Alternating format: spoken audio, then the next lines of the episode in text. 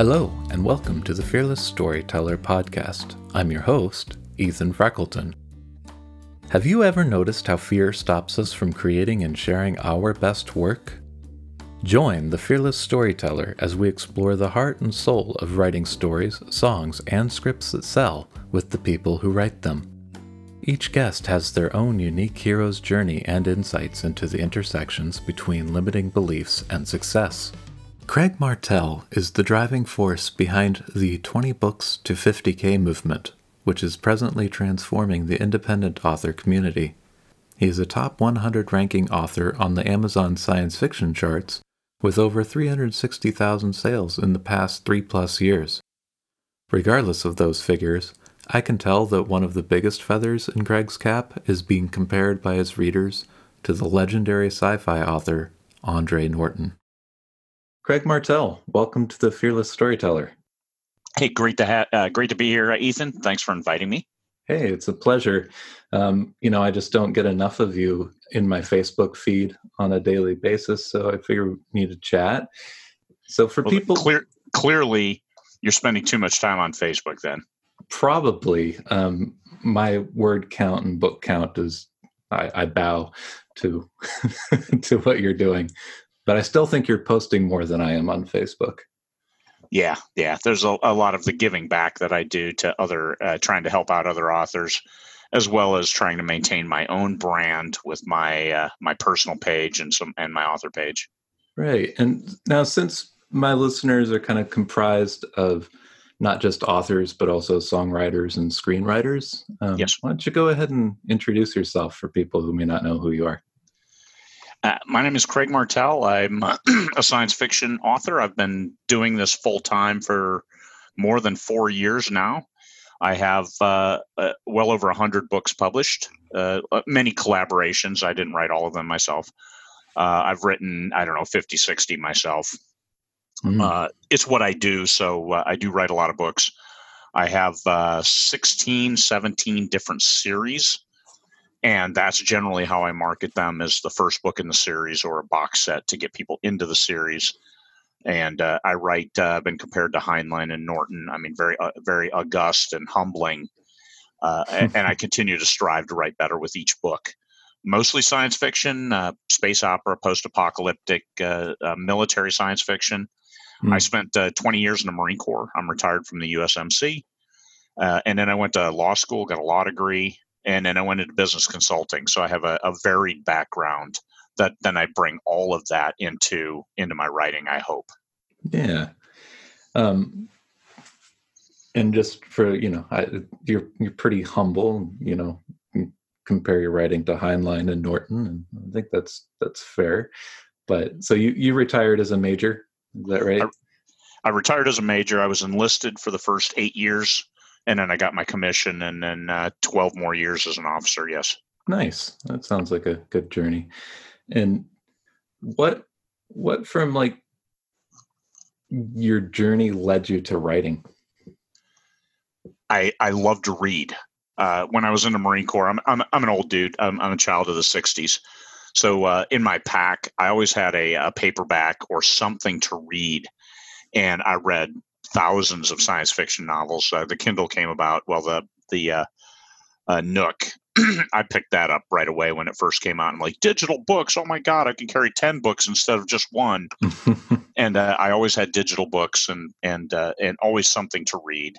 So I read an awful lot, and then uh, for my jobs, I always had to brief and present, tell stories. Now, the stories were based on true information because I was a, a, a, intelligence in the Marine Corps, okay. uh, both enlisted as a, as an officer. So it's telling a story, capturing the the audience in a way that then they'll do something and and act, either make a decision or or uh, prepare something in some way.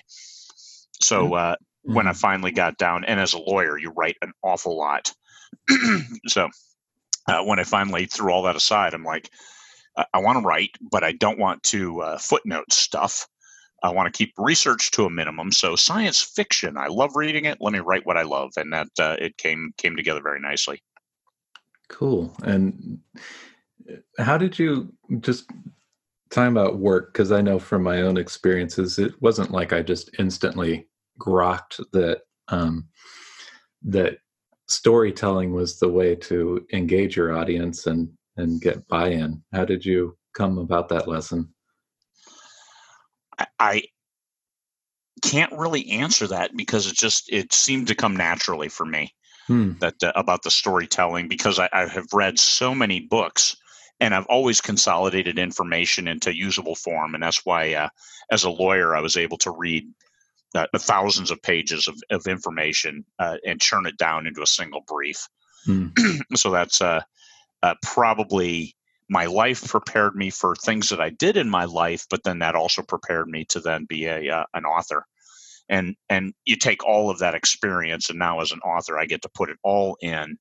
And I read and I'll research. I'll read some uh, Dragon Riders of Pern, and mm-hmm. then I'll mm-hmm. dive back into my story. And I'm like, oh yeah, I can weave this this way. And McCaffrey eyes this, and uh, and do those kinds of things to uh, to make it more compelling. Every every book I write is tr- I trying to make it better than the last one.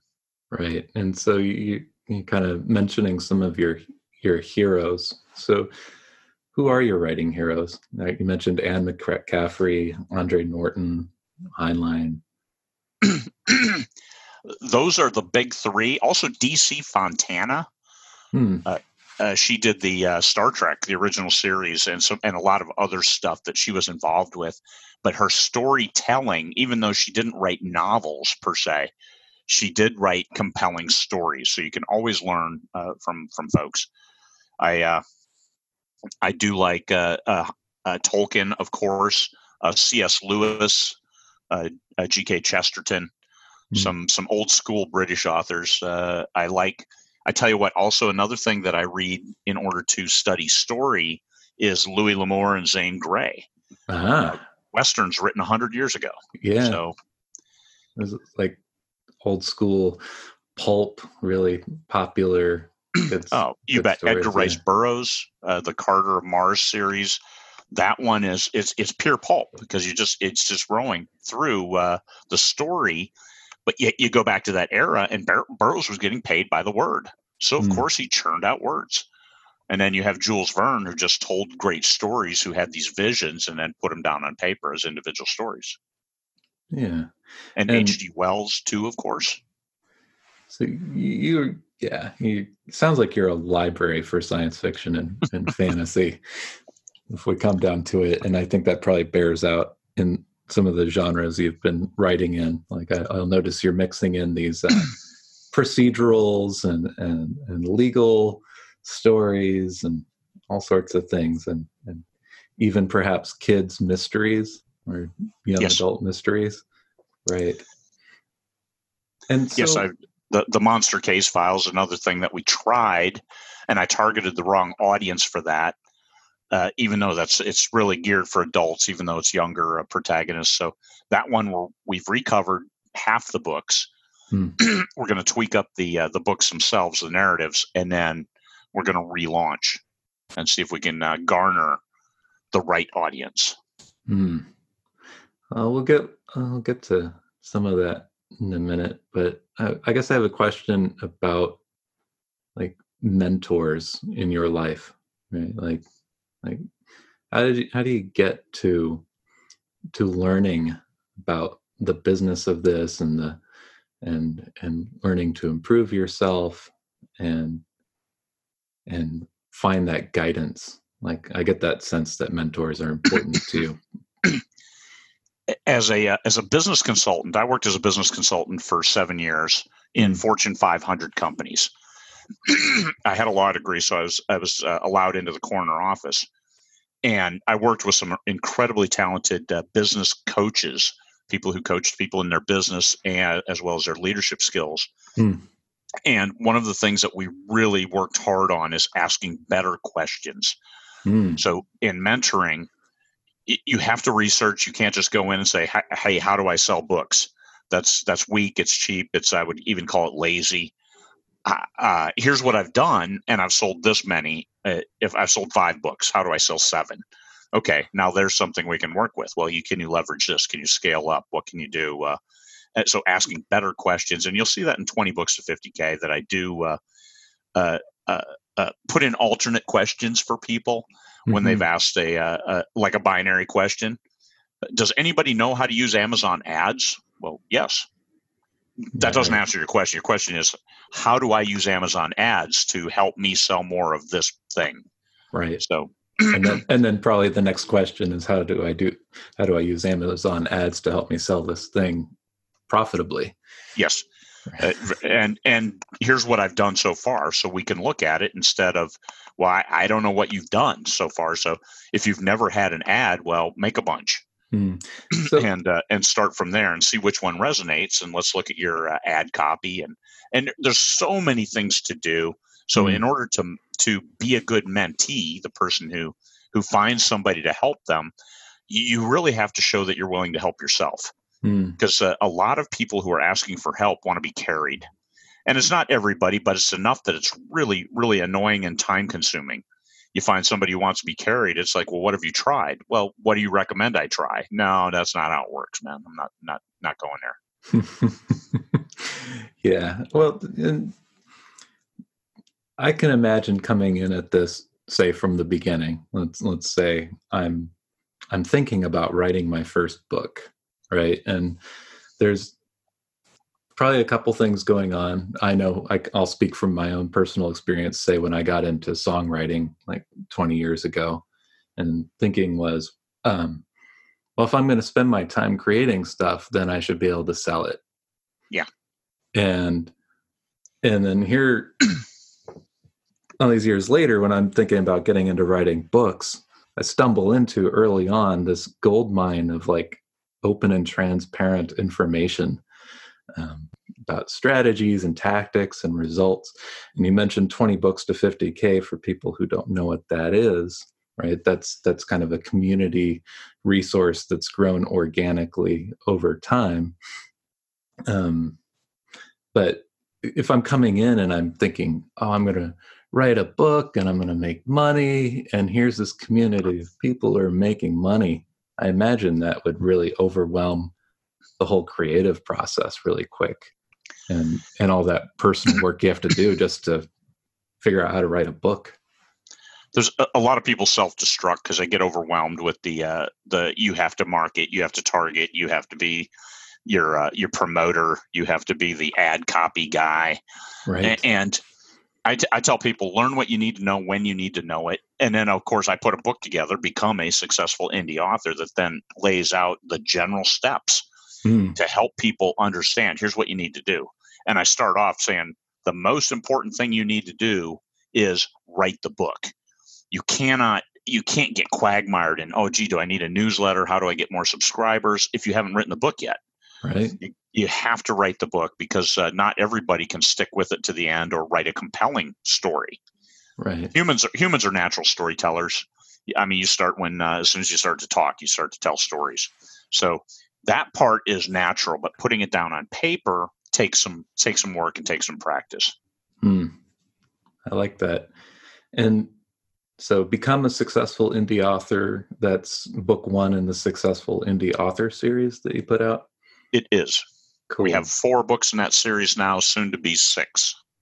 now, and I know like one of the problems is when you're trying to figure things out and you step in, like let's say I'm that new author. Okay, so now I'm thinking about writing my first book. I'm starting to plan.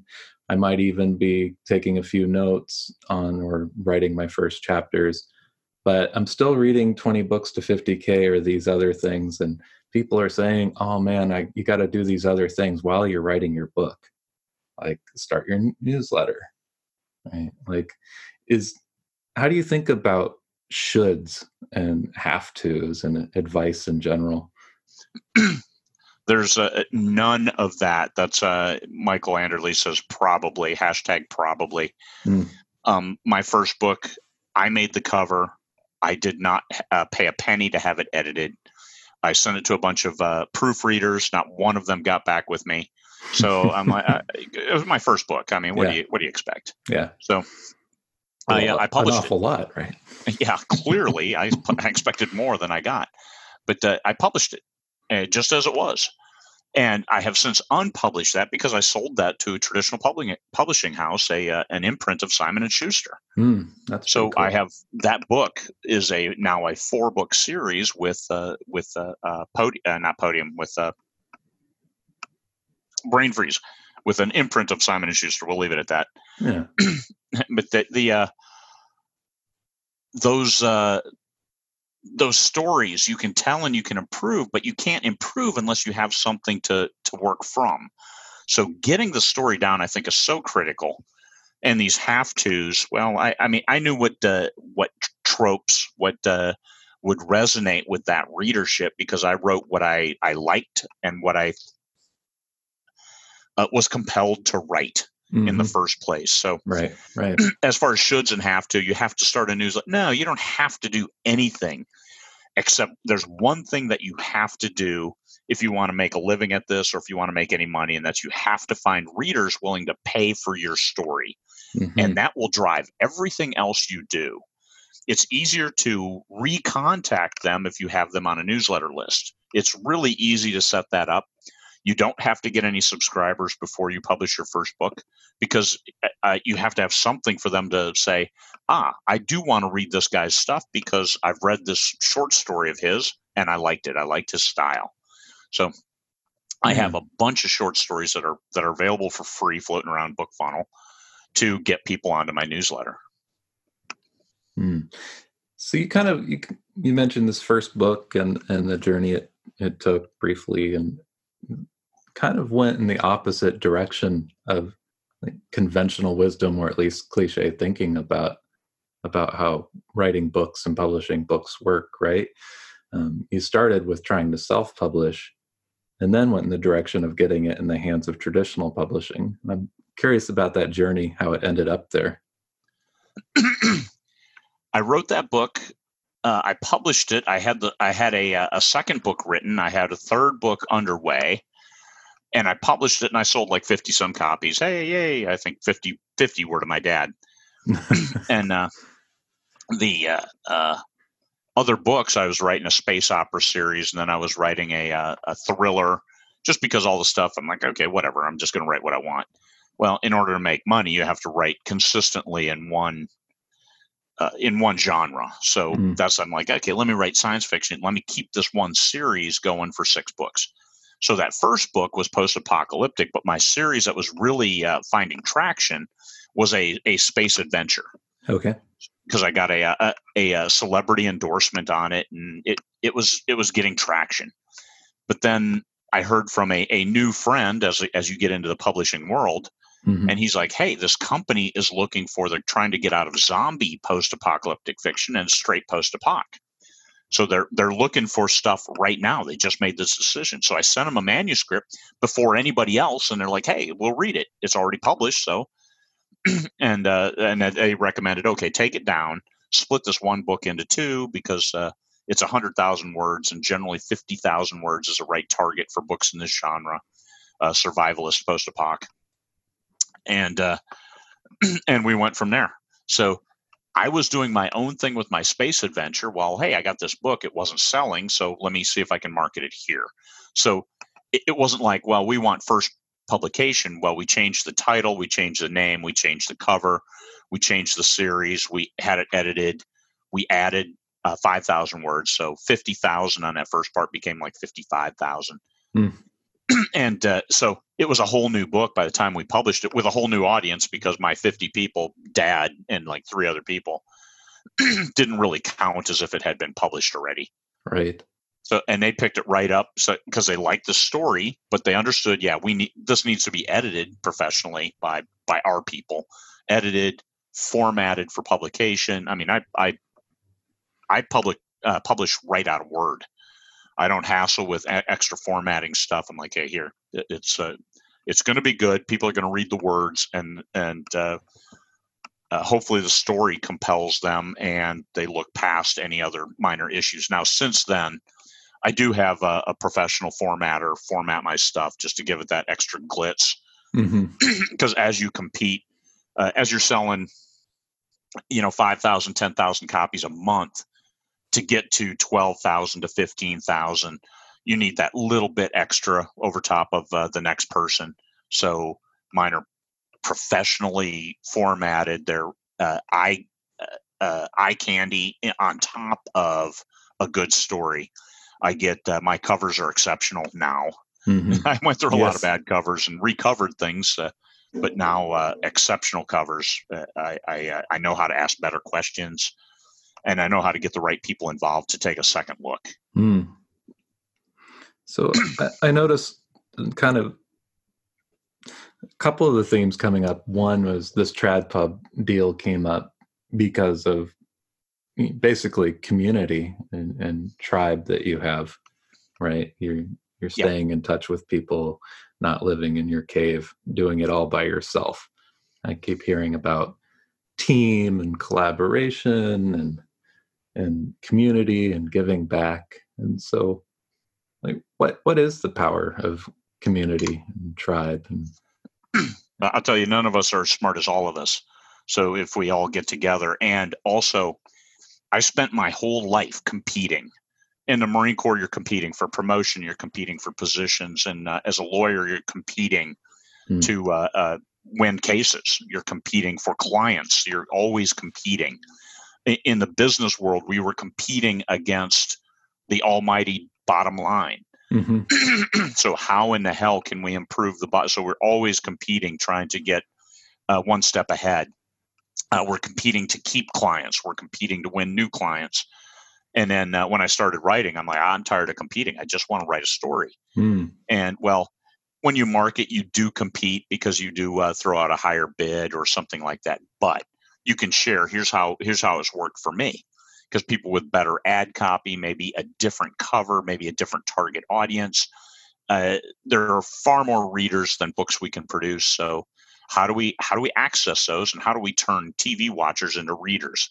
Mm. Because if you, if you do that, then everybody wins. Because if I even if I'm publishing one book a month, people can read more than a book a month, and mine read fast because I write uh, I write pulp style.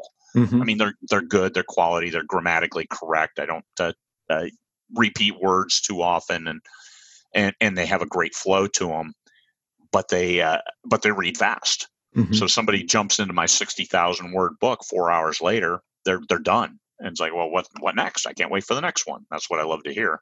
But then they might look at, well, what does Craig recommend? And I uh, almost always have a second or third book that I'll recommend in my newsletter. Hey, I right. released mine, but take a look at this guy's. Yeah. So kind of lifting people up as well. In that. Yeah, it's it's it's all of us to find more readers. It's not me competing against these other authors. And once we realized that and took that approach, it was so much easier for all of us to win. Because I look at uh, when I first started, how many people were making a hundred thousand a year just mm. self-publishing, and now in the same industry, science fiction, we have so many more. And it's yeah. not that the people who were making it before are making less; they're making even more. So, right. how do you do that if you're competing? It's not a zero-sum game where there's where if somebody wins, somebody has to lose. No, we can all win with that great story. The people who fall off the uh, the wagon, who lose reader share, or readership, market share, mm-hmm. are those who who haven't kept up the stories in a way that are that is compelling to the readers. Right. Uh, folks uh, get too political. Folks uh, uh, are are taking a position that may not be popular. Uh, I mean, I write for the readers. I write what I want, but I've developed my readership to be folks who like what I like. Mm. so I don't have to contort or do something that's not comfortable, not natural in order to keep my readers on board.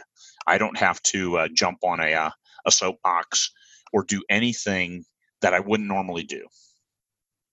Yeah, that must that must help kind of with the overall mindset of interacting with your readers too. Like if these are just people who are into what you're into, Yep. Be easier. Yep. Looking looking for an escape. I, I, I like to say I write escape fiction. Right. If you if uh, the ra- the real world sucks, take a break, read read a book, and uh, disappear for a while, and then come back to it with a with a new attitude. Right. And would you say your books are a pretty good reflection, kind of who you are and your your values and? I think so. yeah. Yeah. You, you mentioned in your bio that you write about justice, honor, and loyalty because that's what I care about. I think it was the second half of that that I cared most about, which was that you're making a statement about you you are sticking to what's important to you and not trying to be something else. Yeah, yeah. I'm not my writing to market is yes, this market was there. And I, I went after those readers uh, with intentionality through uh, list builders, through writing books, through targeting ads, through marketing campaigns. Mm-hmm. But my my right to market is this market was there. I didn't have to contort anything. I didn't try to get into the romance market or the erotica market. Yes, there's a lot of money in reverse harem, but mm-hmm. I couldn't write it because I didn't study it. I did study science fiction. I've read thousands of science fiction novels, so I know what those are supposed to look like. I know what ones I didn't like looked like, and I know what ones I do like look like. Right. So you've got your own unique taste that you've developed being a reader yourself and, and this passion. And so you take that taste and you're writing your books and then figuring out, well, you know, there's readers out there who have the same kind of taste you do. How do I reach them? Sounds yep. like, yeah. So instead of being, I should change who I am, and try on some different things that aren't me so that I can get approval from some readers. So, so I can get approval. So I, I want to make money. So let me do this thing that I don't like, but I'm just going to do it to make money. I mean, that's a, a that's a, a, a gateway to literal prostitution, and uh, and we don't we're not going to sell ourselves to sell a book. I'm oh. going to write a book that I like that I would read.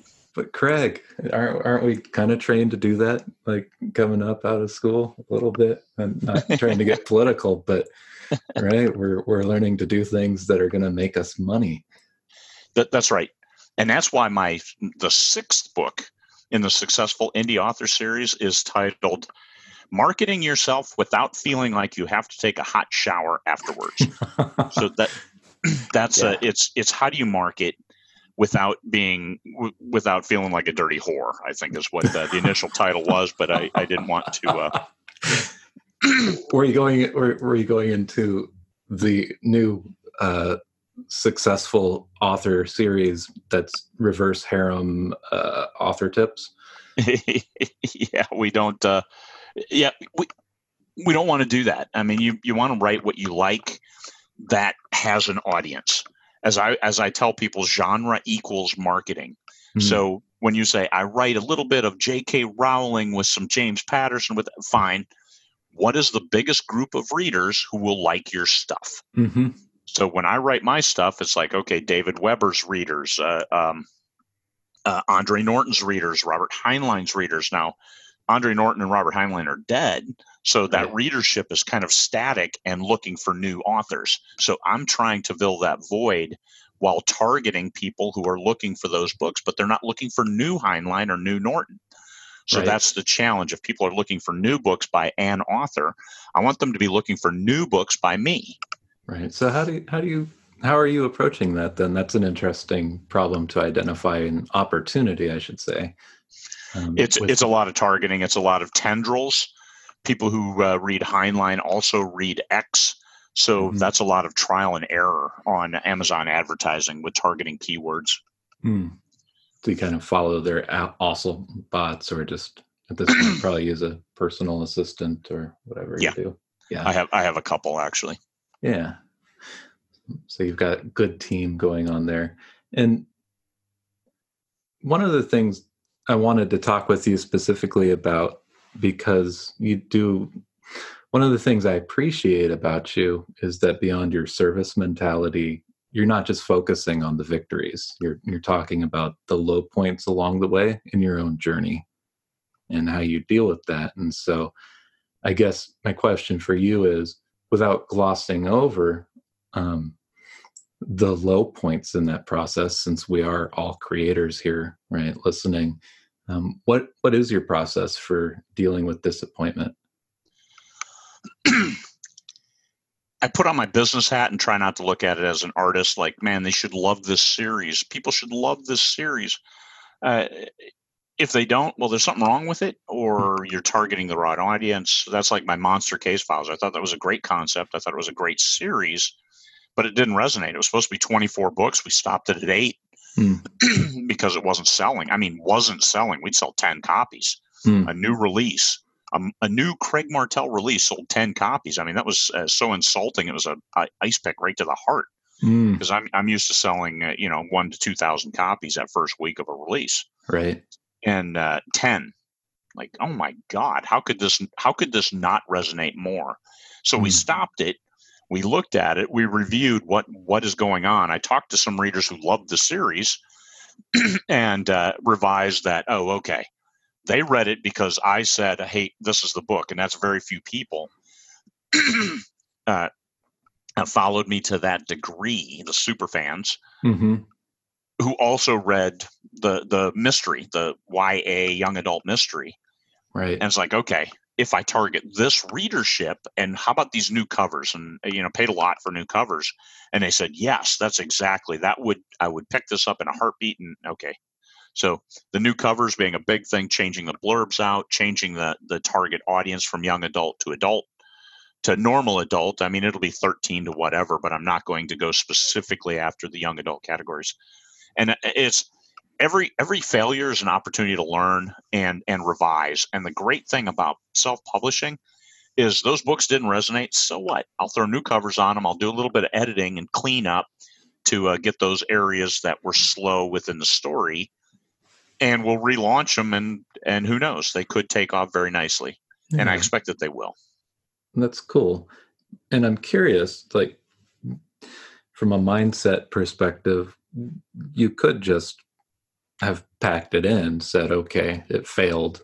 I'm going to put my time in somewhere else. What was it that kept you kept you going Every, in that in pushing that forward? Time. I have uh, eight books with a uh, with a reader magnet, so I have nine stories that should find a potential market. I, hmm. uh, I've written enough books that I know that they're good enough they're they're good stories. They should uh, they should resonate. So now that I have them, uh, let me sell them to a different. Let me take them downtown and sell them on the street. Let me move over here and sell them to this audience. Mm. It's it's just a product that can be sold. Now I'm not investing a whole lot of time, and uh, I hope to get my money back on the covers, but they could take off. And also, they're in such a format that uh, they may resonate with uh, Hollywood which we do have uh, we do have uh, feelers out and we do have people there that uh, have approached us on other series. Right. Because i've written enough series uh, the dark landing series is uh, is written specifically for uh, a weekly serial for television. That's that's really cool. So and, that's it, it's it's it's opportunity. So this monster case files could be something else. Who knows yeah, so it sounds like beyond the passion for writing stories, because if you just had passion for writing stories, you'd just keep writing and maybe ignore the sales. But that there's you, you seem to gain something from this troubleshooting, problem solving, puzzle puzzle solving process that is self business, being in business for yourself, I guess. As, as, as a business coach, Hmm. Uh, continuous improvement was one thing that uh, that we coached specifically, and it was in our contract. Hmm. So if you're making ten today, what's it going to take to make eleven tomorrow, or twelve, or twenty? What what does it take? Right. And this, these are the kinds of things that I look at when I put my business hat on. That now I have this product. How do I move it? How do I move more of it? Whatever whatever the appropriate question is for that product. Mm. So it's it's two different hats. I love telling the stories. I love writing stories. I love getting great feedback on stories. Like I love this. This is your best story ever. I, that uh, that stuff uh, keeps me keeps me motivated. But the business stuff keeps me allows me to keep doing what I do with the with the art art side of it, with mm. telling the stories. So it's a I like both. I am a, a, a an Excel super user. So I have everything in spreadsheets. I have, uh, let's see how many I have open right now, two, but I need to open another one up here soon as soon as I get off and work on a uh, the valuation spreadsheet. We have some 600, 700 publications, mm. and I parse that each month for collaborators just to show everybody here's what you're making, here's what uh, this book made, and and uh, the break out the percentages and stuff like that. Mm. So, the, so I like that part but I like to see the book sell, and it's all it's all a, a puzzle of of targeting. Am I targeting the right readership, and how do I target them and bring them on board in such a way that I make more than I spend? Hmm. Yeah, and so you mentioned like that feeling of how it was kind of like being stabbed in the heart when when your when your product wasn't received in the marketplace that first go round. Um, and you moved on pretty quickly. It sounds like into that problem solving business mode. I'm curious like how long that's been a trend in your life as far as it goes. Is that something you you learned early on, something you picked up in the Marines or from growing yeah, up? That's, that's just one of those things that was natural to me. Hmm. Uh, when I was in high school, I did the absolute minimum I needed to do to get an A. so I graduated with a 4.0 uh, a GPA. I was a valedictorian of my high school class.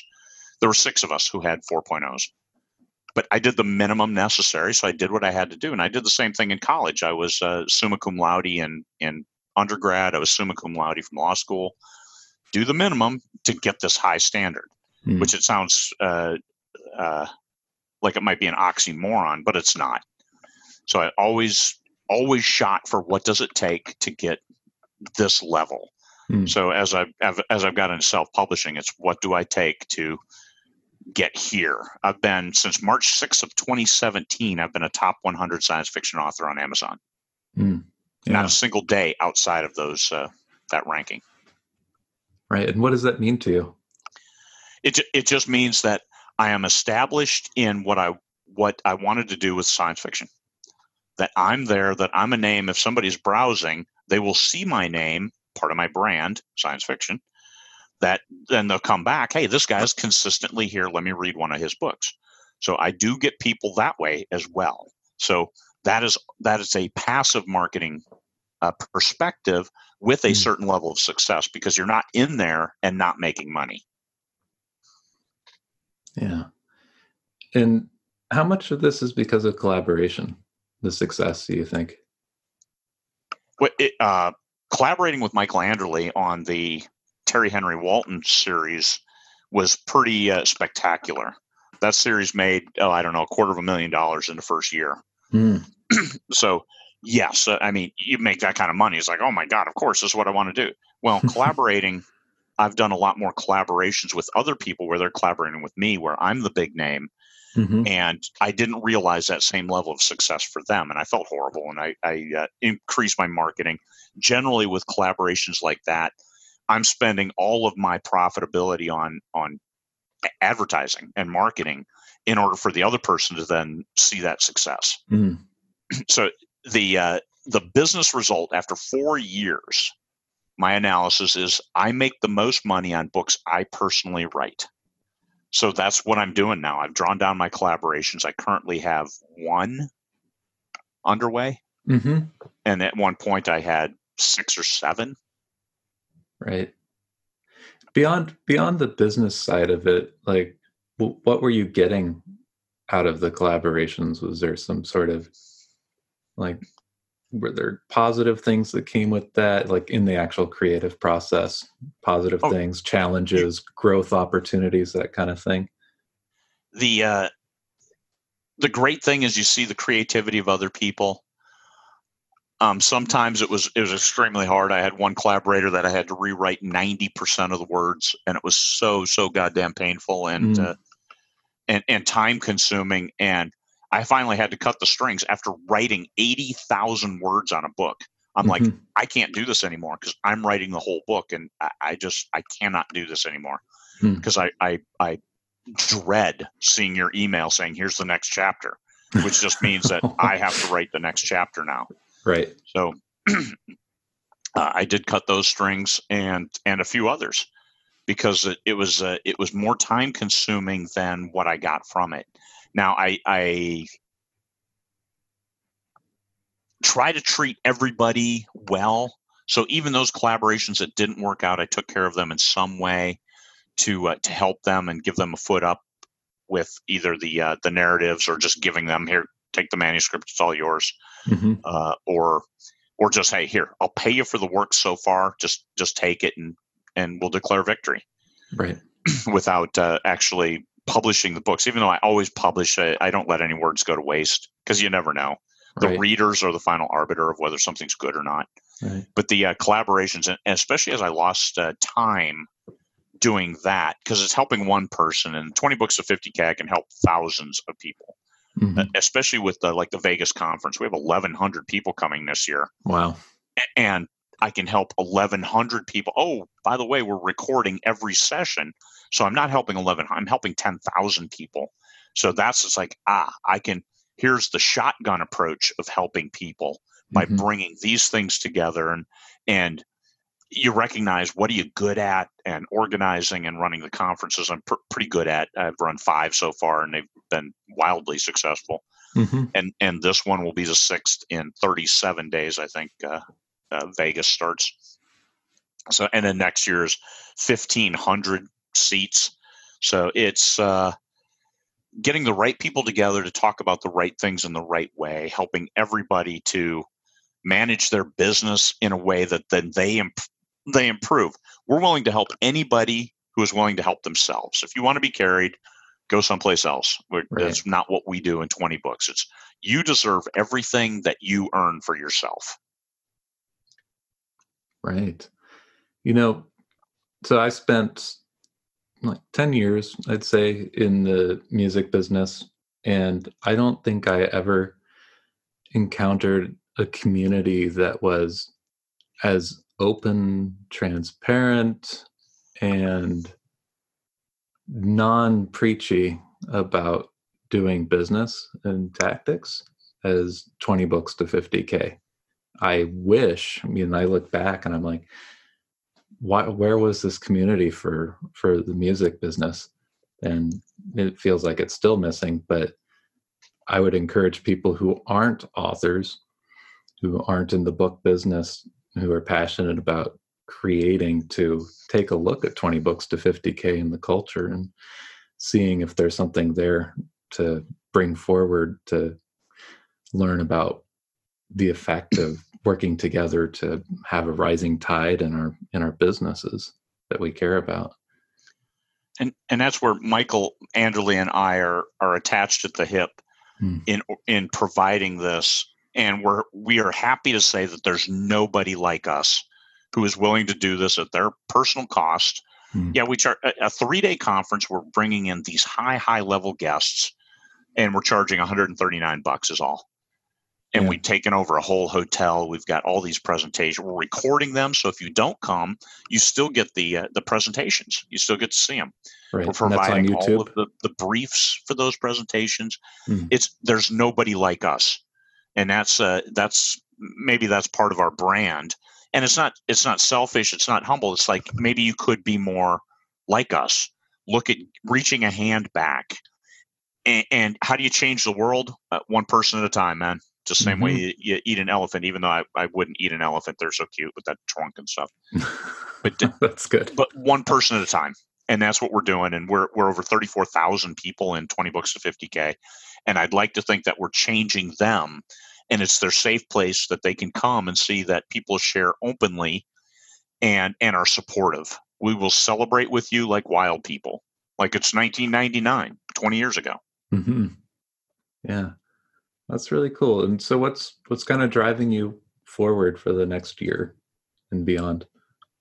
uh, writing stories for me my personal goal is i want that one book that sells 100000 copies that one book that goes viral Hmm. and and I'm working on that. My last book in the Executioner series was it was an exceptional story. It turned out really really well. And uh, when I was in Vegas last week with Michael, uh, he said, "Can you make it a standalone? We can publish it as a standalone if we add in you know some of the background information that you built up in the first five books of that series."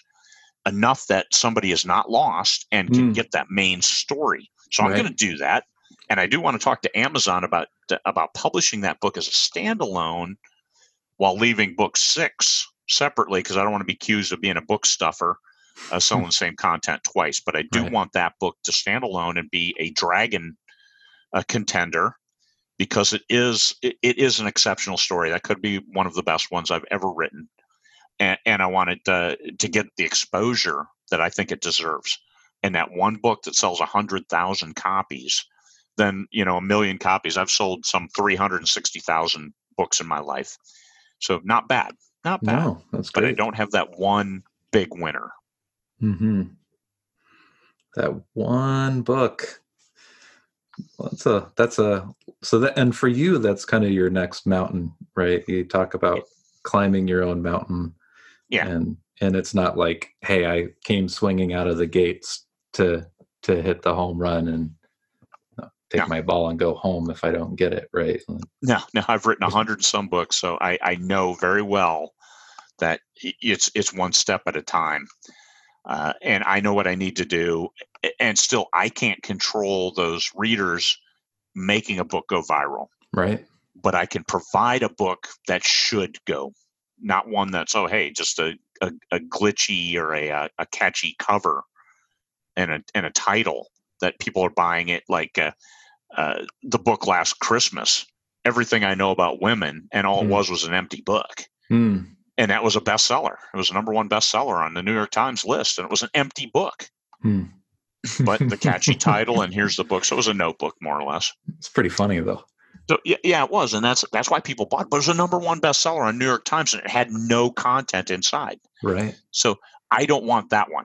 I want the one where people read it and say, "Yes, I love this story." That's good. That's a good place to to have it. And so you do that, I imagine, by like right, like the quality of the story you're putting out your very best work. You know what that is. It's changed over time. Yeah. And is there something about the character them themselves, the the main character, that you think makes them uh, out kind of lined up to have that large mass appeal? I, I think so because the conversation about AIs. So it's it's uh, comparable to iRobot, but different, based in a different galaxy with uh, with certain issues. Okay.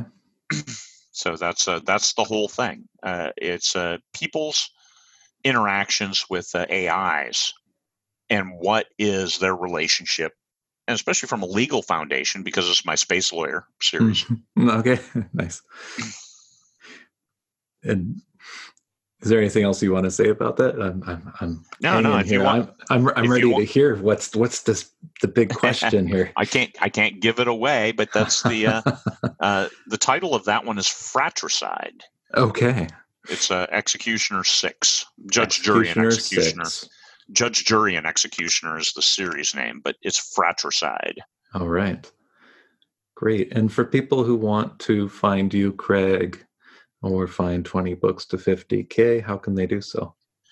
You can find me, craigmartelle.com, C R A I G M A R T E L L E.com. Uh, that's my website. Uh, it has uh, almost all my books. And then 20 Books to 50K is a Facebook group.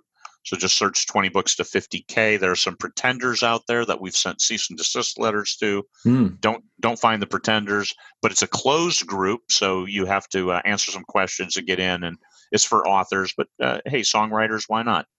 Uh, come on in. We have poets. We have uh, all kinds of folks who are members, just trying to sell one more book, one more song, one more script uh, tomorrow that you did today. Right. That's great. Well, Craig Martelle, it's been a pleasure talking with you. I'm glad that you said yes to coming on the show. Oh, my my pleasure, Ethan. I'm glad uh, I'm glad I had the time and and we were able to talk. I hope you've enjoyed today's episode of The Fearless Storyteller. As a reminder, any and all links can be found in the show notes. And if you're enjoying this podcast, will you please consider leaving a review? By doing so, you'll be helping new listeners discover the Fearless Storyteller podcast.